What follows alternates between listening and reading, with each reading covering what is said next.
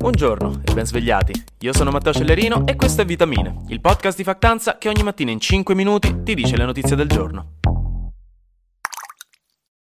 Buongiorno, spero vi siate svegliati con una voglia insolita di pancake, pop-tart e del tasso di povertà infantile più alto del mondo occidentale, oltre che una sana e patriottica libertà a stelle e strisce, perché le prime notizie di oggi vengono direttamente dalla terra che più di tutte si è divertita a bombardare il Medio Oriente. Vi avevo detto ieri che un centinaio di pagine di documenti riservati del Ministero della Difesa statunitense sono stati trovati in giro per l'internet, un posto dove tendenzialmente i documenti governativi non dovrebbero stare, secondo le autorità, e che si era alzato un bel polverone. Ecco, hanno già trovato il probabile colpevole, che posso dire, uffino, volevo una storia lunga settimane, fatta di intrighi, indizi, false piste e magari il materiale per un adattamento su Netflix di serie B, invece niente, è già finito tutto.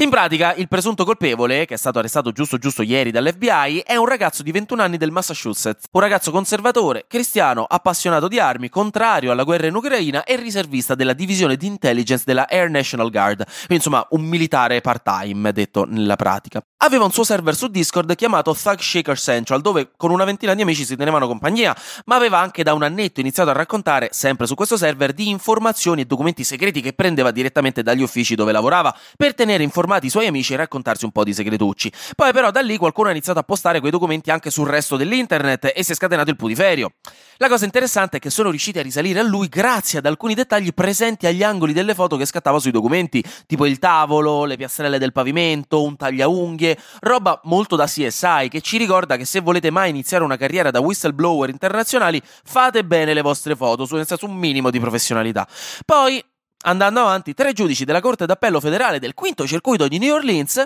comunque sempre negli Stati Uniti, hanno sentenziato in maniera molto importante, perché hanno deciso di mantenere disponibile la vendita nel paese di Mifepristone, che è una delle 2 pillole abortive più diffuse negli Stati Uniti, che uno sente così sta notizia e dice dai, è top. Il problema in realtà è che adesso questa sentenza mette delle limitazioni, mette dei vincoli importanti all'utilizzo di questa pillola, tipo la necessità di prescrizione medica per assumerla, per esempio, e questo è dovuto al fatto che questa sentenza viene fatta in reazione alla richiesta di un giudice federale del Texas di far smettere di vendere questa pillola in tutti gli Stati Uniti. Quindi prima andava tutto bene, poi un giorno un giudice federale in Texas ha detto no, queste donne hanno troppe libertà sul loro corpo e su una medicina che permette di eseguire interruzioni di gravidanza in maniera sicura e autonoma, questa cosa non mi piace, e ha provato a dire alla FDA, quindi alla Food and Drug Administration americana, di smettere di farla usare. Quindi i giudici di New Orleans hanno dovuto intervenire, però con una sentenza che comunque adesso rende più complesso accedere alla pillola, il che non è top per niente. E quindi ora il Dipartimento di Giustizia statunitense vuole portare tutta questa questione alla Corte Suprema per metterla a posto, quindi insomma staremo a vedremo. Infine,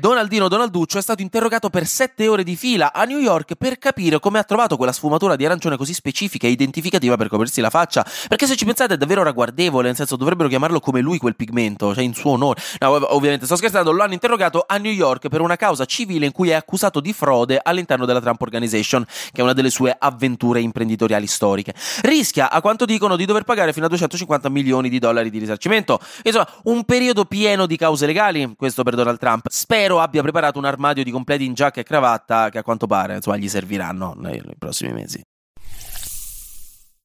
E torno in Italia, perché per forza, perché si è conclusa la storia d'amore tra Mimì e Cocò, dopo 8 mesi di fuoco, di passione, di dichiarazioni, di meme e di notizie su Mimì e Cocò. Infine, alla fine di tutto, Renzi e Calenda hanno litigato, hanno chiuso un'amicizia travagliata per l'equivalente di un bisticcio sull'elezione del rappresentante d'istituto al liceo. Il partito unico, il famoso terzo polo, non si fa, non si farà, non si è fatto, con il gatto e la volpe che non sono più in società, dopo che nei giorni scorsi gli appassionati di politica hanno potuto assistere a una serie di botte e risposta molto guerriti e drammatici su Twitter, dove Renzi e Calenda si sono attaccati a vicenda per bene, rendendoci tutti golosamente e voyeuristicamente partecipi, ma appunto, alla fine, Azione e Italia Viva non sono riusciti a mettersi d'accordo sulla possibilità di creare un partito unico e quindi ora si separano. I motivi principali di contesa erano legati alla nomina del segretario di Italia Viva, che voleva che venisse eletto appunto il segretario prima di sciogliersi come partito e poi fondersi in un nuovo partito con Italia Viva, con Azione, scusatemi, e la questione dei fondi del nuovo partito, per cui Italia Viva voleva dividere tutte le spese a metà come avevano sempre fatto, mentre Azione chiedeva che entrambi i 2 partiti mettessero all'interno del progetto il 70% dei fondi che ognuno riceveva dal 2 per 1000, cosa che avrebbe fatto sborsare più soldi a Italia Viva. Quindi ecco, di base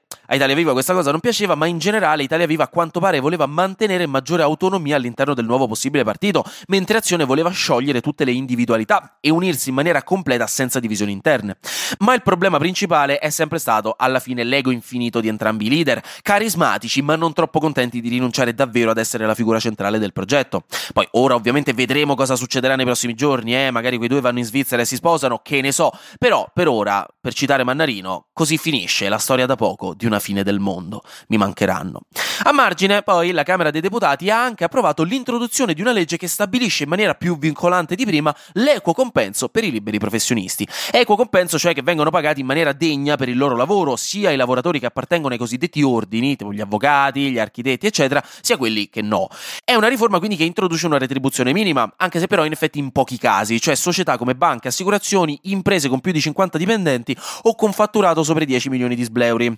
Secondo delle stime, quindi, si parla di circa 78.000 aziende tra pubbliche e private, quando in Italia però ci sono in totale 1.647.000 aziende, quindi anche insomma un bacino decisamente molto ristretto. Comunque, come legge nessuno ha votato contro, tra le forze politiche, giusto si è astenuto il PD, che non era d'accordo con alcuni aspetti della misura, come per esempio il fatto che non sono state previste sanzioni per le imprese che non rispettano le regole, che in effetti è una cosa che fa dire ma anzi ci sono sanzioni per i professionisti che accettano compensi non equi, che anche qui ti fa dire ma in che senso, amo? Nel senso, uno deve lavorare, il coltello dalla parte del manico ce l'ha l'azienda, tendenzialmente diventa complicato andare a sanzionare il professionista che accetta un lavoro che comunque deve accettare e non un'azienda che si propone, insomma, con un contratto, con un compenso non equo. Inoltre il PD ha poi criticato il fatto che questa legge non è retroattiva, cioè non interessa i rapporti di lavoro già in atto e che non sono equi al giorno d'oggi. Però fatto sta che la legge è stata approvata. Compensi equi per quasi tutti. E finiamo con una bella carrellata grassa e unta di